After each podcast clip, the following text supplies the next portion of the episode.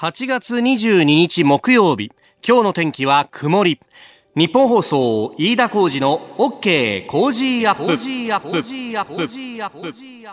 朝6時を過ぎました。おはようございます。日本放送アナウンサーの飯田浩二です。おはようございます。日本放送アナウンサーの新業一華です。日本放送飯田浩二の OK 工事アップ。この後8時まで生放送ですあの、来週ね、スペシャルウィークで、えー、私、飯田はあの、6時15分頃にですね、えー、コーナーで、モーニングライフアップのコーナーでですね、えー、暑くてたまらない場所に突撃取材と。で、昨日はですね、ちょっとあの、足を伸ばして、東京駅から京葉線に乗ってですね、えー、ゾゾマリンスタジアムに行ってきたんですよ。そのビールの販売員の方にインタビューをするっていうところだったんですけど、うん、もうさ、なんか昨日ちょっと暑さが緩んだじゃないですか。ええ、で、緩んだ分だけ、やっぱこれ疲れが出たのか、うん、あの、電車乗ると、なんか疲れ切った感じで寝てるサラリーマンがすごく多くてさ。そうかもしれませんね。で、また幕張まで行くって30分ぐらい、30分ちょいぐらいかかるわけですよ。はい、で、東京始発で座った瞬間に、もう脱力してしまうというですね。もう私もそんな一人で、あの、ちょうどこう座ってですね、で、こう窓の切れ目のところで、こう窓枠にこう、よっかかれるような感じができたんですよ。わかりますわかります。あれちょっと気持ちいいじゃない？気持ちいいですね、窓枠にちょっと頭こごんってね、乗せるの。しかも京王線ってさ、スタートからしばらくさ、あの、地下走るからさ、いい具合に暗くなってくるわけよ。もうほんとね、あっという間に睡魔に飲み込まれて、気づいたら幕張に着くというですね。あもうで気づいたらさ、もう斜め45度ぐらい上を向いて、思いっきり口を開けて寝てるっていう。気持ちいいんですよね、これがね。いや、でさ、それちょうどね、で、あの、自分のいびきでこう、目覚めることあるじゃないですか。ありますよ。その瞬間がさ、ちょうどこう、舞浜駅に着く直前ぐらいでさ、もう周りみんなディズニーでリア充連中ばっかりだわけよ。で、結構視線を感じて、もうカップルとかさ、うわ、あのおっさん口開けて寝てるよ、みたいな 感じで 実際なんか、ふっと聞こえたのが、口開けてるぞ、みたいな。聞こえました？聞こえたんだから、恥ずかしかった、ね、恥ずかしいですね、それちょっとね。あのね、おじさんは頑張ってるんだよと。そうですよ。そうそう、君たちがね、デートに使うお金も、ひょっとしたら君たちのお父さんが稼いでるかもしれないんだぞと。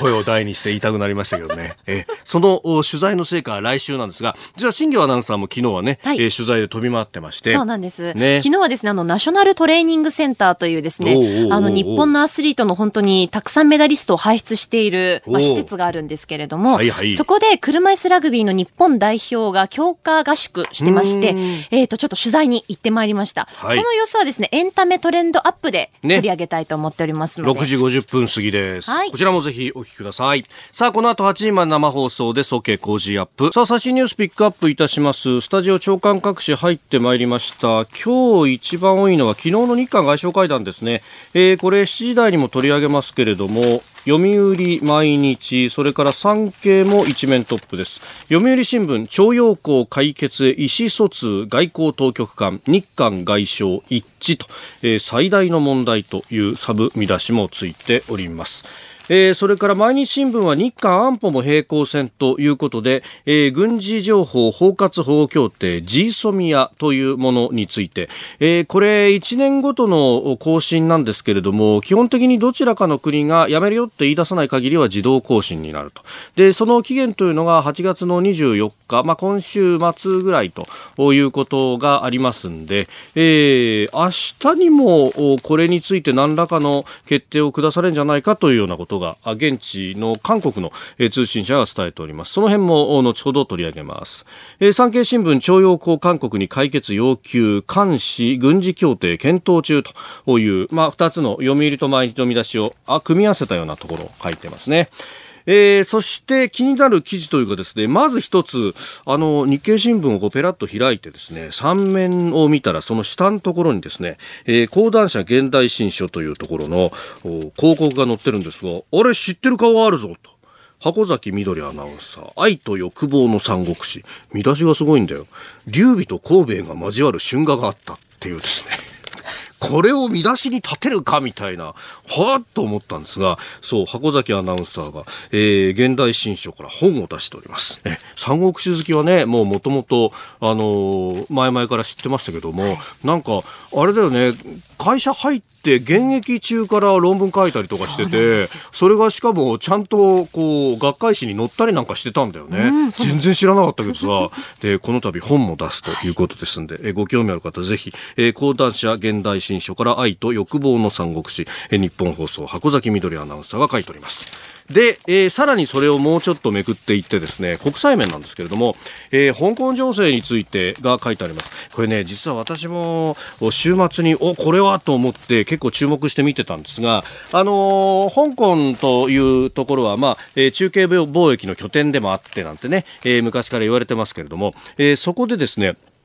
えビジネスで成功して立志伝中の人物になった大富豪の李家臣氏という方がいます。えー、李、まあ、あの、日本語で言うと李家生というのかな、えー、いう方、もう91歳なんですけれども、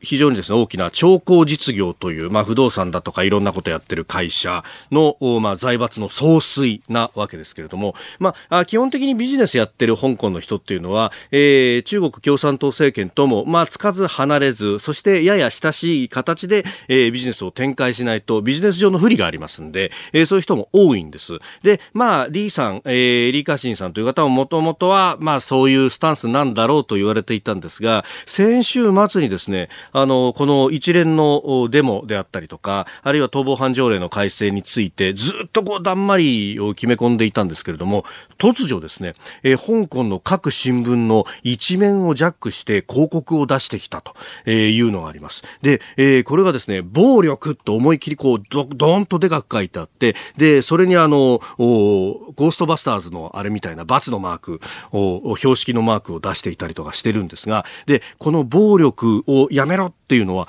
えー、一体誰の暴力を言うのか、デモ隊の暴力なのか、それとも警察の暴力なのか、あるいはさらにその向こう側にいる中国共産党政権なのか、みたいなところをですね、かなり、えー、いろいろ踏み込んでこれ、えー、読んでるんですけれども、ここで、えー、出してきてるのが、あの中国の古典を引いてきてるんですよ。で、その古典というのが、えー、側天武功という、まあ、あの、暴君が、えー、自分の息子も殺してしまったという時に、殺される直前のその皇太子が、えー、あの、殺しまくるなっていうのを還元するというのを引いてきてて、え、これってじゃあその、暴君って一体誰を指してるんだろうというのが非常に注目されております。え、えー、結構ね、踏み込んだ記事を日経新聞書いていて、これは面白く読みました。え、ご意見お待ちしております。COZY コージーアットマーク 1242.com です。あなたの声を届けますリスナーズオピニオン。ニュースに対してのご意見をお待ちしております。今朝のコメンテーターはジャーナリストの鈴木哲夫さんです。取り上げるニュースまずは日韓関係について。それから昨日は北京で日中韓の外相会談も開かれました。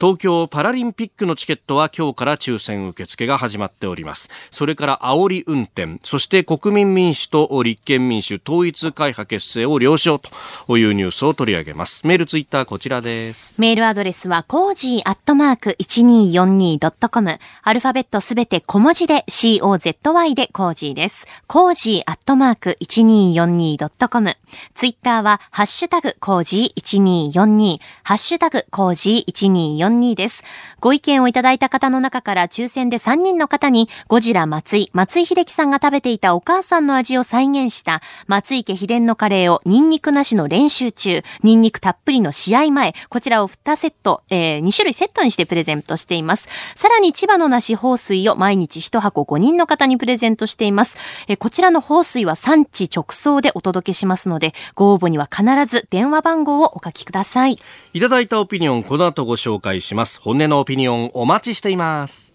さあ、7時台はコメンテーターの方々とニュースを掘り下げてまいります。今朝のコメンテーター、ジャーナリスト、鈴木哲夫さんです。おはようございます。はい、おはようございます。よろしくお願いします。よろしくお願いします。まあ、巷はすでにお盆休み終わって、もう今週は激しくね、えー、ビジネス動いてるんですが。永田町はね、まだ閑散としてるかな。まあ、総理もね、昨日までは夏休みです、ね、そうですね。あの、自民党本部なんか回ると職員の方一生懸命ね、仕事してます。えー、まだ議員会館ガラガラですね。ちょっとだからこう、やらなきゃいけないこといっぱいあるのにね、はい、いいのかなっていう感じはしますけどね。やっぱみんなお国入りして、そうですね。祭りだとかそういうところですか？ああ、もう選挙運動のね、えー、をもう一回って今やってるとこですからね。なるほど。今日もよろしくお願いします。お願いします。8月22日木曜日時刻は朝7時を過ぎました改めましておはようございます日本放送アナウンサーの飯田浩二ですおはようございます。日本放送アナウンサーの新業一華です。あなたと一緒にニュースを考える飯田浩二の OK 工事アップ。7時台はコメンテーターの方々とニュースを掘り下げてまいります。今朝のコメンテーター、ジャーナリスト、鈴木哲夫さんです。おはようございます。はい、おはようございます。鈴木さんには番組エンディングまでお付き合いいただきます。では、最初のニュース、こちらです。日韓軍事協定今日延長決定か。韓国の連合ニュースは昨日韓国政府が G ソミア日韓軍事情報包括法協定を延長するかどうかの決定を早ければ今日22日にも発表する見通しだと伝えました。協定を破棄する場合の期限が24日に迫る中韓国政府はこれまで延長の可否について慎重に検討しているという立場を一貫して維持しておりまして未だ曖昧な態度を示しております。まあこれ、えー、未だ検討中というのは昨日の日韓の外相会談の中でも出た話ですが、うん、えー、その外相会談の後、河野大臣が記者団に対してこう答えています。お互いの立場を明確にした上で、えー、この問題が最大の懸案であるという認識は共有できておりますので、えー、外交当局の間でしっかりと問題が解決できるように意思疎通をしっかり続けていこうということは一致をいたしました。えー、河野大臣のこの問題というのは、あいわゆる徴用工問題、えー、にを指したもので、まあ、それについては意思疎通を重ねていくということを、うん、会談後の、まあ、ぶら下がりで、えー、答えております。うんうん、あの2つあると思いましてね、はい、私はその、まあ、この日韓が非常にこじれてる中で、まあ、いろんなところに影響が出てきてますよね。例えば、まあ、経済だとか、文化交流だとか、自治体交流とかね。で、特にまあ、私がずっと長く、あの、記者をやってた福岡なんかは、非常に韓国は近くてね。はい、あの、い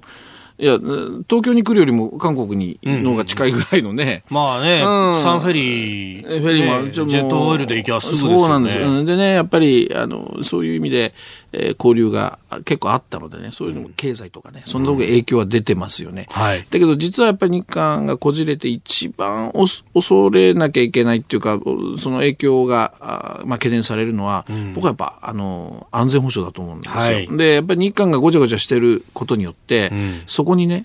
まあ、ちょっと言葉悪いけど、つけ込むつまり例えばロシアだとか、うん、はい。えー、中国もね、まあ、一応その、これ北朝鮮問題では一緒にやろうなんてやってるし、まあ、日本と今経済も、まあ、そこそこうまくやってるけども実はやっぱり、はい、中国だってねえー、こういうその日韓の、が乱れてればそこにくさびを打ってくる可能性があるわけでしょ。だからそうなるとやっぱりその、この安全保障上つけ込まれるっていうところがやっぱりこれ非常に懸念されるわけですね。だからそういう意味ではこの軍事協定、ジーソミアかな？これを、はい、要するにまあ、おそらく、えー、継続するだろうというような今報道だけれども、これは当たり前のことでね。だから、こういうことはもうしっかりとやっぱり隙を突かれないようにやらなきゃいけない。それと、その、飯田さんさっき言ったけども、昨日の外相会談で、はい、その認識し、共有しているといったその徴用工、うん、これ実は非常に河野さんのこの会見っていうのは大きいと思うんですね。それどういうことかというと、結局、今通商問題とかでこじれてるわけだけども、いろいろね。はい、根っこは、うんうん、この一連の日韓問題の根っこって実は徴用工なんだっていう認識がちゃんとありますよという意味に僕は捉えられると思うんですね。はいだからやっぱり、えー、今回の問題っていうのは、もうずっと絞っていけば、やっぱりベースは徴用工の、うん、どあの裁判を含めてどうするのかっていうことだと思うんですね。はいだから、あの、そこに向けてとにかく、両国が話し合う。これ、もう方法論になってくるけどね、うん、例えば、その判決の中身がどうのこうのというよりも、はい、この、ある種のその、もうなんかお金をね、例えばどういうふうに分配していくかとかね、うん、日本政府は例えば出さないようにするとか、はい、いや何かしら繰り越しているお金を回すとか、うん、で、韓国政府がこれだけ出すとかね、まあ例えば何パーセント何パーセントプラスアルファをどうするかみたいなね、うん、技術論になってくる次の段階は、私気がするんですね。で、そういうのをやっぱり政府同士はなかなか難しいので、はい、私一貫してこう取材してる日韓議連ね、議員外交、二階さんも少し動き出した。ね、はい、特使にあった特使にね、会いましたね。この辺が少しレールを敷きながらっていうことで、なんか一歩ずつね、うん、えー、その辺の議員外交なんかを中心にして、あ技術論として徴用工問題よっていう、こう、なんとなく今流れができてきたというふうに見ていいでしょうね。うん。まあね、政府としてオフィシャルには出せないというのはもちろん65年の日韓請求権協定があるから出せないし、はいうんうん、で、そうなると、まあ、あのー、その、慰安婦合意の時にあったような財団だとか、うん、あるいはその前のアジア女性基金的なものを民間から出してるよという形にするなりとか、うん、まあそこの知恵の出し論ですよね。うん。でもそれやっぱりやらないとね、経済とかいろいろありますけど、やっぱね、安全保障上ね、隙を突かれるような、これが一番怖いですからね。だからどっちにしても、ま、あの前に進めないと対話はね、という、まあ、今、そこになんとなくちょっと動きが見えてきたって感じが僕はしましたけどね。はい、はい、えー、まずは日韓関係についてでした。おはようニュースネットワーク。東京有楽町日本放送キーステーションに全国のラジオ局21局を結んでお届けいたします。時刻は7時11分を過ぎました。おはようございます。日本放送アナウンサーの飯田浩二です。今朝のコメンテーターはジャーナリストの鈴木哲夫さん。取り上げるニュースはこちらです。日中韓北朝鮮非核化へ向け緊密な連携を確認。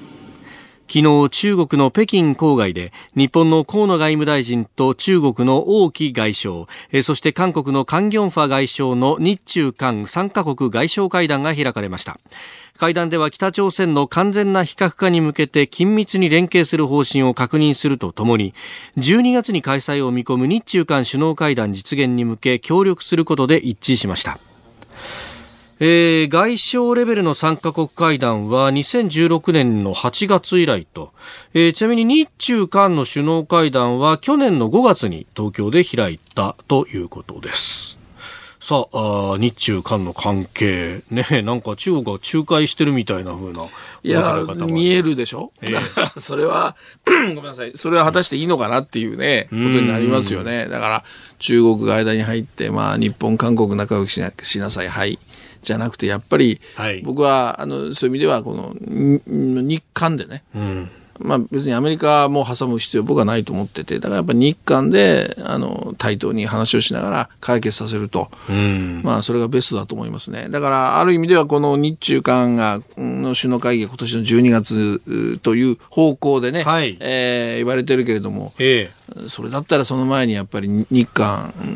でね自主的に問題を解決してっていうのがベストでしょうけど、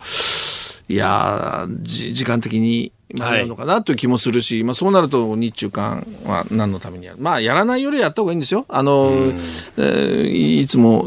これ外交の時には私いつも思うんだけども、はい、やらないよりはやっぱりあった方がいい。うん、えー、平行線なら平行線でもいい。平行線っていうのは、あの、後ろ向きの平行線と前向きの平行線がありますからね、えー、次につながる平行線になればいいわけだから、ね、と思うんですけどね、まあ、お互い疑心暗鬼じゃなくて、まあ、言いたいことを言い合う平行線であっても、うん、あこいつこんなこと考えてんだっていうのが分かるだけでもと思いますね、うん、うん、だから、まあ、これ外交っての会うタイミングとかものすごく難しいって外務省の OB の人なんかしょっちゅう私に言いますけどね、はい。えー、合わないこともまた一つあ戦術でありアピールであって。ったり、合わないことで次につながる場合もあるわけですよね。はい。それなんかこうちょっとあの難しい交渉術なんだけども、うん、えー、というのありません。あと、このまあ日中間で確認したのはまあ北朝鮮非核化ということですけれども、はい。まあ、北朝鮮問題がちょっと今、あの、まあ、これはまたこれで膠着してる感じがありますよね。で、北朝鮮はやっぱり、どう見てもアメリカを今向いている中で、はい、えー、まあ、中国はそれを、まあ、いろんな見方はあるけども、やっぱり最後はバックアップしてるわけで、まあ、そういう中でそのこの北朝鮮問題っていうのも実はその非常に扱いが難しくて、これも連立方程式みたいな話だけれども、はい、だからあの実はその安全保障上例えば今日韓が揉めてるのはよろしくないというふうに私は思うんだけれども。まあそういうこともひっくるめてですね、まず日韓がしっかりとまた元に戻す、そしてアメリカと組んで、そしてまあよくはないんだけど、まあでもいい意味での対立構造をきちんと中国と、ね、でそその中に北朝鮮問題を持ってこないと、はい、まあ北朝鮮問題もうまく利用されますよね。日本はだってほら、北朝鮮ととにかく安倍さんは対応したいと言って、はい、あんないっぱい撃たれても今我慢してるわけでしょ。まあ3週間でミサイル6発撃たれてますからね。いや本当ならもうちょっとね、えー、あの強い声明を出してもいいはずだけどやっぱりそこは今、うん、北朝鮮とのこの駆け引き対話の駆け引きをやってだからかその日本もこうズバッと言えないような状況の中で、うん、あのまあ結果的にはこれ北朝鮮に振り回されちゃうわけですよね。あんまり気を使いすぎると、ね、だから、あの、そういう意味ではね、もう一回この安全保障の、アジアの安全保障の構図を明確にする。はい、つまり、日、米、韓、はい、ここが一つになる。そして、まあ、中国。で、それにまあちょっとつながってるロシアがいて、そして北朝鮮問題が、まあその真ん中にあるとは言わないが、はい、そして北朝鮮を、まあ、こっちに向かせる。そして、非核化に持っていく。えー、まあ、中国も非核化といえばそれに反対できないんだから、はい。うまく中国もこう巻き込むというようなね。うんうんうん、そういうなんか構図を、安全保障の構図をもう一回はっきりさせたいですよね。そのためにも日韓がちょっと、元に戻らないとっていう感じですよね。まあ、この構図、北朝鮮はどうなんでしょう、利用しているようなところもあるのかと。あるでしょう。うん、あの、報道コントロールされてますけれども、うん、あの国煙炉から燃料棒を取り出して、まあ、そうするとそこからあの核爆弾に使えるプロトニウムであるとかを取り出すことができると、うん、で IAEA の試算では大体本当に取り出すことになったら、うん、えー、核爆弾1個分か1個半ぐらいは作れるんじゃないかっていう試算も出していて、まあ、とことは衛星でそういうのを見ててやってるなっていうのはこれ分かってるわけですね。だからしたたかな北朝鮮は利用するでしょう、はい、で、まあ、例えば韓国も、まあ、日本とのごちゃごちゃがある、その時に要するに、まあ、例えば北朝鮮に、またあの別の次元だけど、周波を送って、はい、まあ、北と韓国一緒にやりましょうなんて言ってますよね。まあ、そうですね。幸福説の演説なんかそれでしたもんね。うん、その通り、その通り。だから、えー、そうなるとね、例えばオリンピック問題なんかも、ね、少しちょっと僕レ、ルポしましたけども、はい、これ、合同チームで、じゃあ参加するのかしないのかなんていうね、うん、まあ、ブラフっていうか脅しみたいなね、はい、ものにつながるかもしれない。韓国も逆に言うと北朝鮮にね、そんな形で歩み寄っていって北朝鮮に利用されるわけですよね。だから、その、まあ、じゃあ根っこはというとさっきから言ってるように、やっぱり日韓をもう少ししっかりして、関係を戻して、そして安全保障の対立構図、はい、対立っていうのはよくはないんだけども、でも違うんだよっていうしっかりとした構図をもう一回ね、僕は作り直すちょっと逆説的な意味はあるけど、それがその先の、まあ、一つの話し合いとか、北朝鮮問題を前向きに進める、僕はベースになると思うんですね。うん、いやなんか、あのまあ、議員内閣制の日本のような国であれば、うん、その議会からっていうのも、うん、わかると思うんですが、あそこ大統領制じゃないですか、大統領があそこまで舵切っちゃった場合に、これ、どこまでできるんだろうなっていうところは。あの難しいでしょう。だだけど、まあそういう、まあもちろんお国がなんだからしょうがないということと。だだけど逆に言うとその大統領が舵を切る。ええ、逆に舵を切ることもできるわけですよね。あうん、だからその辺のやっぱり大統領の政治決断というものが、はい、まあどうなるのかっていうのは一つポイントだし。だから、あの逆に舵を切れば、一気に流れは変わるかもしれない。たただ、はい、国内の世論やいろんなことを考えたときにね。うんうんねあっていう気はしますけど、でもそれはやっぱり、ある意味で外交努力とか、あの、日本もね、はい。あ北、韓国は今いろいろ世界にアピールしてますけど、えー、日本もいっぱいいろんなところでアピールをしてね、あの、ただこの通商交渉だけじゃないんですよ。はい、もしかしたら歴史観やそのこともひっくるめてだけど、日本これだけ尽くし、誠意を尽くしてきたんだというね、うそういうアピールも含めてね、はい、国際世論みたいなものからやっぱりそのプレッシャーをかけるということも必要でここはちょっと今弱いかもしれませんね。どうしても通商問題だけで日本アピールしてるけど、はい、それだけじゃなくてずっと誠意を見せてきた日本の立場みたいなものも合わせて僕はアピールしていいと思う。だって根っこは徴用工とかまさに戦争じゃないですか。だからそこに対しての誠意を見せてきたわけだから、えー、それはやっぱり、えー、しっかりやってきたんだよというアピールも僕はやっていいと思いますけどね。うんえー、そしてもう一つは東京パラリンピックのチケット抽選申し込み受付開始と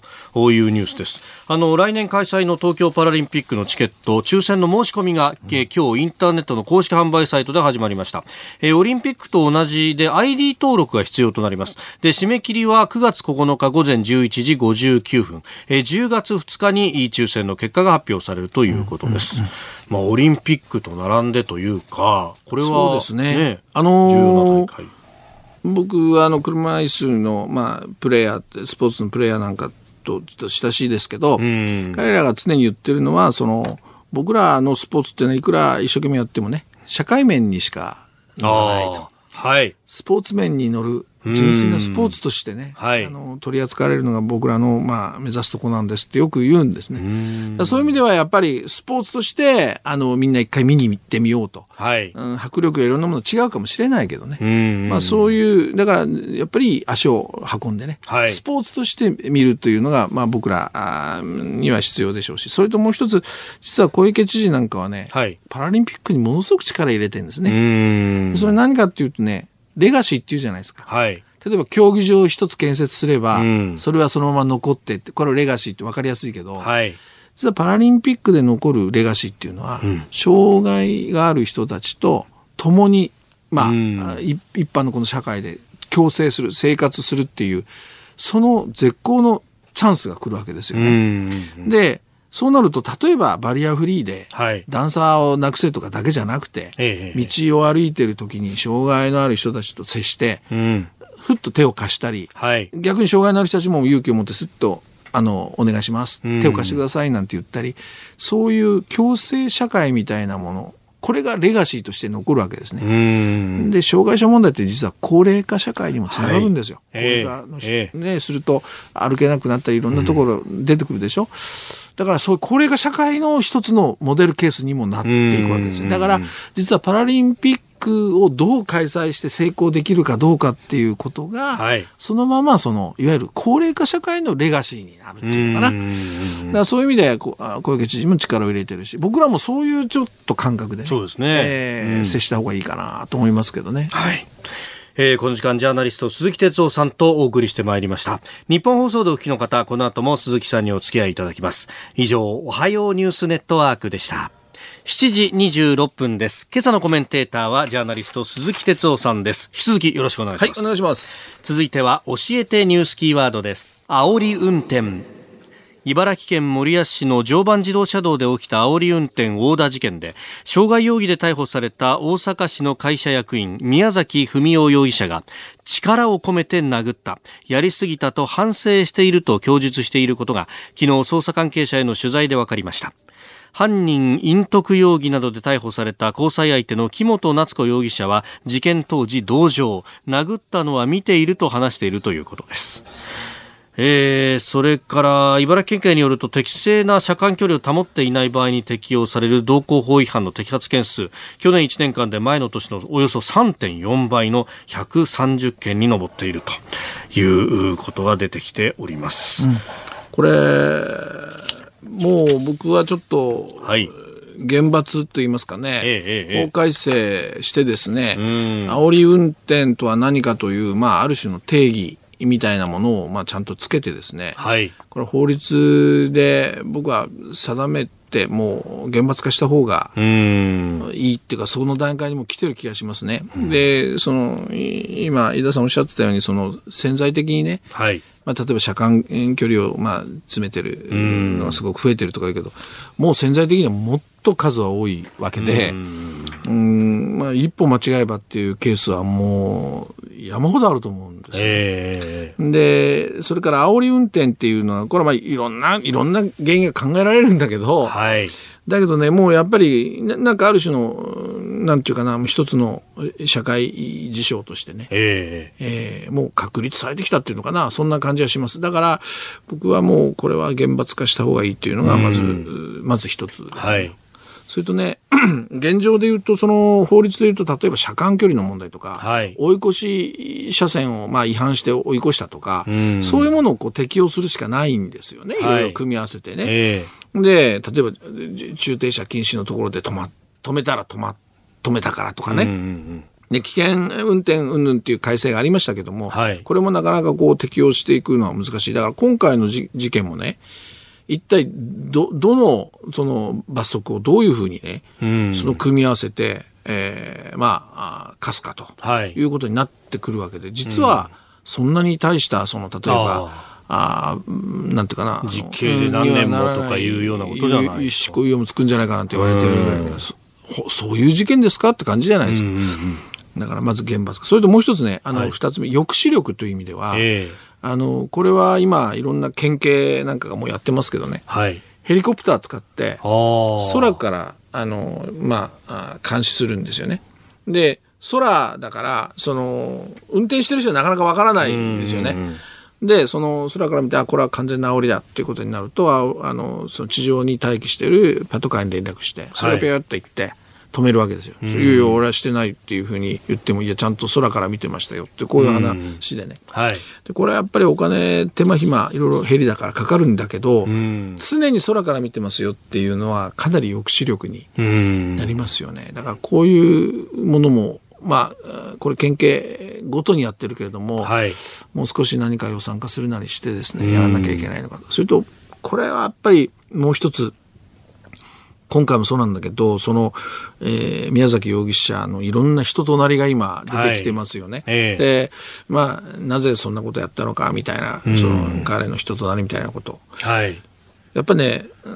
僕はやっぱりこう社会問題としてね、えもうイライラしてね、うんうん、まあ俺が俺がという、はい、まあドキュンなんていう ことを言われるけども、はい、やっぱりそういうね、あのことを考えると、やっぱり教育も必要かなっていうね。だからそのもちろん運転、免許を取るときとか、はい、教習所とかの、で、やっぱり煽り運転というしっかりとして、まあ今やってますけどね。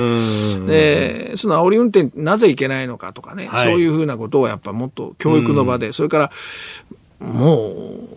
極端に言えば学校教育の中でね、はい。ええ、そのいわゆる公共性とか社会性の問題でしょ、うん、これは、うん、道路はみんなであの譲り合ってやるとかとかね、もうその、うん、えー、変な話だけど小学校1年生だったらそれをああそうかって真面目に聞くわけだからね、はい、例えばそういうね教育のところでもね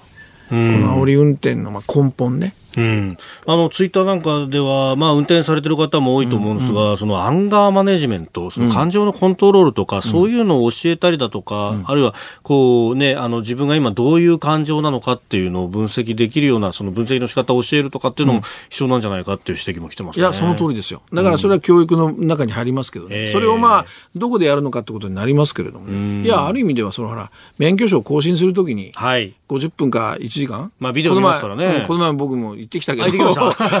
あ の中にね、えー、10分間そういう感情コントロールするというようなね、うん、あの項目が入ってもいいかもしれませんね。うん、そういう教育の場でというのも、うん、必要。まあ、この3つかな。そんな感じします。はい、え今日のキーワード、煽り運転でした。えー、メール、ツイッター、煽り運転もいろいろいただいてますね。レモンティーさんは川崎市、川崎区の方。うちの息子の友達は自家用車を持たない子が多いですね。運転免許証はあってもレンタカーをたまに借りるくらい。めったに運転しない人や高齢者がこれからますます増えるのに、煽り運転なんてされてはたまりません。ドライバーなら誰でも運転がうまいとは限らないんですよね。本当に一刻も早く法律を強化するなど対策を立ててほしいものですと、うん、おいただきました。もう厳罰化の僕はタイミングもう来たと思いますよ。まあ、これだけね、ドライブレコーダーとか普及して、うん、証拠はいくらでもありますもんね。うん、そうですだからもう、それはもうすぐと政治が取り組まなきゃ。うん。はい。まあ、道交法の話ってのはそうですね。まさに法律の問題そう法律ですから。はい、お送りしております日本放送飯田浩二の OK 工事アップ。お相手、私、日本放送アナウンサー飯田浩二と、新業一華がお送りしています。今朝のコメンテーターはジャーナリスト鈴木哲夫さんです。引き続きよろしくお願いします。はい、お願いします。続いてはここだけニューススクープアップです。この時間最後のニュースをスクー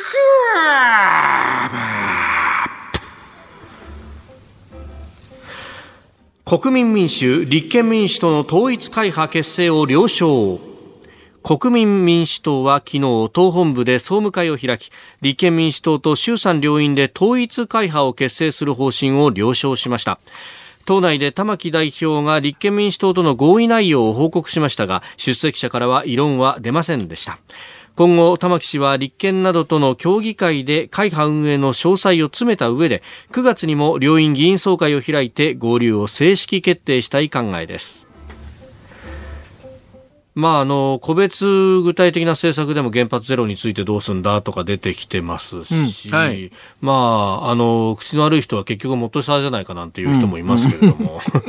うん、あのー、まあ、実はこの一つになろうというのは、まあ、要するに今の選挙制度やいろんなことを考えたときにね、はい、まあ、与党に対して、えー、巨大なやっぱり与党に対して野党がバラバラじゃ戦えないと。だから一つになろうという、まあ、ある種その、まあ、戦略論、方法論からするとそういう理屈になりますよね。はい。で、だけどまあ今、飯田さんおっしゃったように、じゃあ政策はどうなんだとか、こんな話になるけれども、まあ、その辺を、例えばその野党の幹部に言わせるとね、じゃあ自公はどうなんですかっていうこう話になるわけですよね。はい、で、確かにそれはじ、例えば今なんか憲法改正なんかでもね、えー、安倍さんはやると言ってるけど、まあ公明党は慎重だったり、うん、はい、じゃあそれは違うじゃねえかと、こういう、まあ、だからまあ、ある意味では、まあどっちもどっちというと、ちょっと乱暴な言い方ですが、ただやっぱりその政治、選挙を通じての選、えー、政治に緊張感がないとね、つまり、い。つでも政権交代できるとか、何かあったらやっぱりもう、ふっと政権はあ変わっちゃうんだよとか、はい、緊張感をやっぱり常に保っておかないと、その、なかなか政治っていうのは、その、国民の方を向かないっていうのかな。だから安定っていうのは、ある意味ではいいんだけれども、まあ逆に言えば、それが緩みになったり、おごりになったりして、国民の方を向かなくなるでしょ。はい、だから、やっぱり、緊張感っていうのは政治には、僕は必要だと思う。それは与野党もそうだし、自民党の中にも、はい、あの、世代交代やライバルがいるっていうのは、非常にいい意味で緊張感が出て、その、成長にもつながるということですよね。うん、まあ、まあ、なんかそんな基本的なこと言ってもあれなんだけど、で、今回やっぱりその、実は枝野さんがポイントで、はい。あの、今まではやっぱり国民民主は玉木さんは一生懸命我慢して一緒にやろう、一緒にやろうってずっと我慢して言い続けてきたわけですよね。うん、で、なかなかこの立憲の方が、やろうと言わなかったと。はいえー、先鋭化してて、うん、えー、ということだったけど、今度の参議院選挙が終わって、はい、僕はその枝野さんの中では、もうここはやっぱり一つになるしかないというね、ある種のその、それまでも多分僕は考えてたと思うんですよ。はい、ずっと私言ってきましたが、あの人はリアリストだから、うん、一つにななるのが一番いいわけで、まあ現実的にはね。うん、じゃあその現実路線しかないよねっていう多分考え方だと思ってたんだけど、はい、ただやっぱりこう、立憲の中には、まあこれまでの、そのね、希望の党の合流をめぐって国民民主の人とやり合ったりとか、はい、いろんなその怨念もあるわけで、ええ、だからいろんなものを整理しながら僕はタイミングを見てたと思うんですね。で、その中で今度の参議院選挙、確かに立憲は議席を伸ばしました。はい。だけど今まで少なかったんだから、伸びるのは当たり前で増えるのは、で、むしろその比例票なんかを見るとね、やっぱりね、300万近く減ってて、やっぱり実は今度の選挙、立憲にとってはね、やっぱり敗北だったかもしれないんですね。で、その辺をね、多分その枝野さんは、はい、あ受け止めた。そして、実は参議院選挙終わった瞬間からもう実は政局っていうのは次の総選挙に向かって走り出してるわけですよね。はい。だから、もう解散総選挙がいつになるか分かりませんが、そのタイミングを見てやっぱりもうここは現実路線で舵を切るしかないっていう、かなり僕は決断をしてると思うんですね。だからあの途中一回あの玉木さんと話をしてごちゃごちゃこうして、はい、実はあんま話はうまくいかないでって言ったけど、その時にも枝野さんはいやあの共有ちゃんと考え方してるって一言言ってるんですね。あこれはもう落としどころは一つに向かってるんだなというふうに僕はあの解説その時もしたんだけども。だから、ある意味ではもうこれは当然の流れ、統一会派というのはね。で、あの、おっしゃったように、じゃあ政策は、原発なんか特にゼロ法案どうなのかってことになるけれども、まあ、こう、乱暴な言い方だけど、それはその時考えましょうと。とにかくまず一つにならなきゃという、そっちを優先させたというね。はい。だからまあ、あの、突っ込んで、突っ込みどころはたくさんあるんだけども、ただ結果として現実路線に、まあ今向かってやっと動き出したということでしょう。で、この延長線上には実は令和とか、はい、共産党もどうするのかって話がありますね、はい、共産党と一つの党になるなんてことは、これはもう100%ないですが、100%ない。僕はないと思います、うん、だけども、ただその、どういう協力をするのかね、例えば連立政権の閣外協力なのか、はい、そうじゃない、そこもないけれども、何かゆる緩やかな連携なのかみたいな、多分ね、そういうところまで全部枝野さんは絵を描いて、今回一歩を踏み出しているというふうに、私は見てますけどね。うんうんうんうん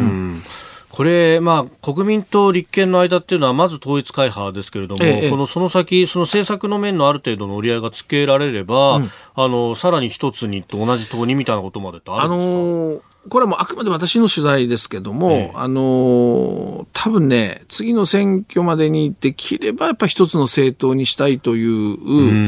着地点を、まあ僕はこう、なんか持っってるイメージとしても枝野さん持ってんじゃないかなとこれは僕の取材ですよあくまで、気がしますね。だってそうしないと、はい、まあまあさっき言ったようにもバラバラのままだし、えー、それから世論もねもう我慢できませんよ。野党何やってんだって言いながらまあなんとかもうちょっと頑張れるかなと思ってきたけどもうこっから先もね野党が一つになれなかったら、はい、だからそういうのが今回の選挙では、そういう不満が例えば、令和とか、はい、N 国とか、うん、そういうところにも実際行ってるわけでしょ？維新とかね。えー、だからねそういう意味ではもうギリギリの僕はラストチャンスだと思うのでね、そこその一つの政党にというイメージまで持ってる気がします。だからそれはじゃあいつかっていうと、はい、次の選挙まで。じゃあ次の選挙はいつあるか、うん、これ分かりませんが、はい、僕は来年の秋だと思ってるんだけど、解散総選挙はね、タイミングは。はいうんそれぐらいまでにそういうプロセスをたどるんじゃないかなと私は思ってますけどね。なんか一瞬この秋から冬にかけて解散あるんじゃないかみたいな風が吹きかかったことがあった気がしたんですが、はいはい、もうそれはさすがに9月説もあったでしょ？ありましたよね、うん、ちょっとね。だけどね、やっぱ僕は安倍さんが、まあ、4000円を狙うかどうかとかいろんな問題があるんだけども、はいどちらに4選であろうが次の総総裁へ流れできようが、ええ、タイミング的にはやっぱりその総裁のたあの任期に絡んでくるのであんまり早すぎない。で遅すぎない、ってなるとオリンピックムードが残ってる来年秋ぐらいと。あじゃあ任期を1年ぐらい残したところで、うんうんこれね、再来年入っていくともうね、やっぱりお尻が見えてくるでしょ？衆議院の人気も、それから総裁人気も。ちょうどそれがね、リンクするわけですもんね。そうそう。だから死にたいってよく言うじゃないですか。はい、もうだって終わっちゃうんだからってなると、えー、なんかもう求心力も落ちてくるでしょ。うん、そうするとね、まあ、1年前つまり来年のオリンピックムードが残っているで経済云々はまあいろんなことをねまたこう、はい、お金を出して、うん、えー、ムードを作りながらって私はですよ。そんな気がしてだからそうなるとそこへ向けて、はい、やっぱり野党も一つの、まあ、政党にという動きを、まあ、そこに持っていくと、こんな政局がこれから展開されると思いますね。はいえー、スクープアップ今日は国民民主と立憲民主の統一会派結成そしてその先の野党再編さらに解散はというところまで解説いただきました、えー、このコーナー含めてラジコタイムフリーポッドキャスト YouTube でも配信していきます。番組ホームページをご覧ください。さあ、先週から熱くお伝えしておりますが、今週は今週で熱くてお得なスペシャルウィークのお知らせです。来週の飯田浩二の OK 工事アップは、中国、韓国、北朝鮮、緊張の夏、激論ロックゴー暑い夏に緊張が高まっている中国、韓国、北朝鮮、そして香港のニュースなどについて、コメンテーターはもちろん皆さんからの意見を交えながら激論をしようじゃないかという企画です。あれいつもと同じじゃんと思っているあなたそんなことはありません。プレゼントがすごいんです。はい、そうなんです。番組やニュースへのご意見や感想メールをファックス、おはがきでお送りいただくと、その日に届いたすべてのメッセージの中から、うん、今月実施している松井家のカレーを毎日3人の方に、さらに千葉の美味しいお米5キロを20人の方にプレゼントします。5日間で100人、うん、なんと500キロの大放出です。夏の疲れが見えてきたこの時期を乗り切るには、カレーです。そして6時15分頃からのモーニングライフアップでは、私、飯田が暑くてたまらない場所に突撃した模様をご報告いたします。えー、来週木曜はですね、浅草の人力車に突撃取材してきました。暑くて重いあのね、えー、人力車を引く車引きの現場に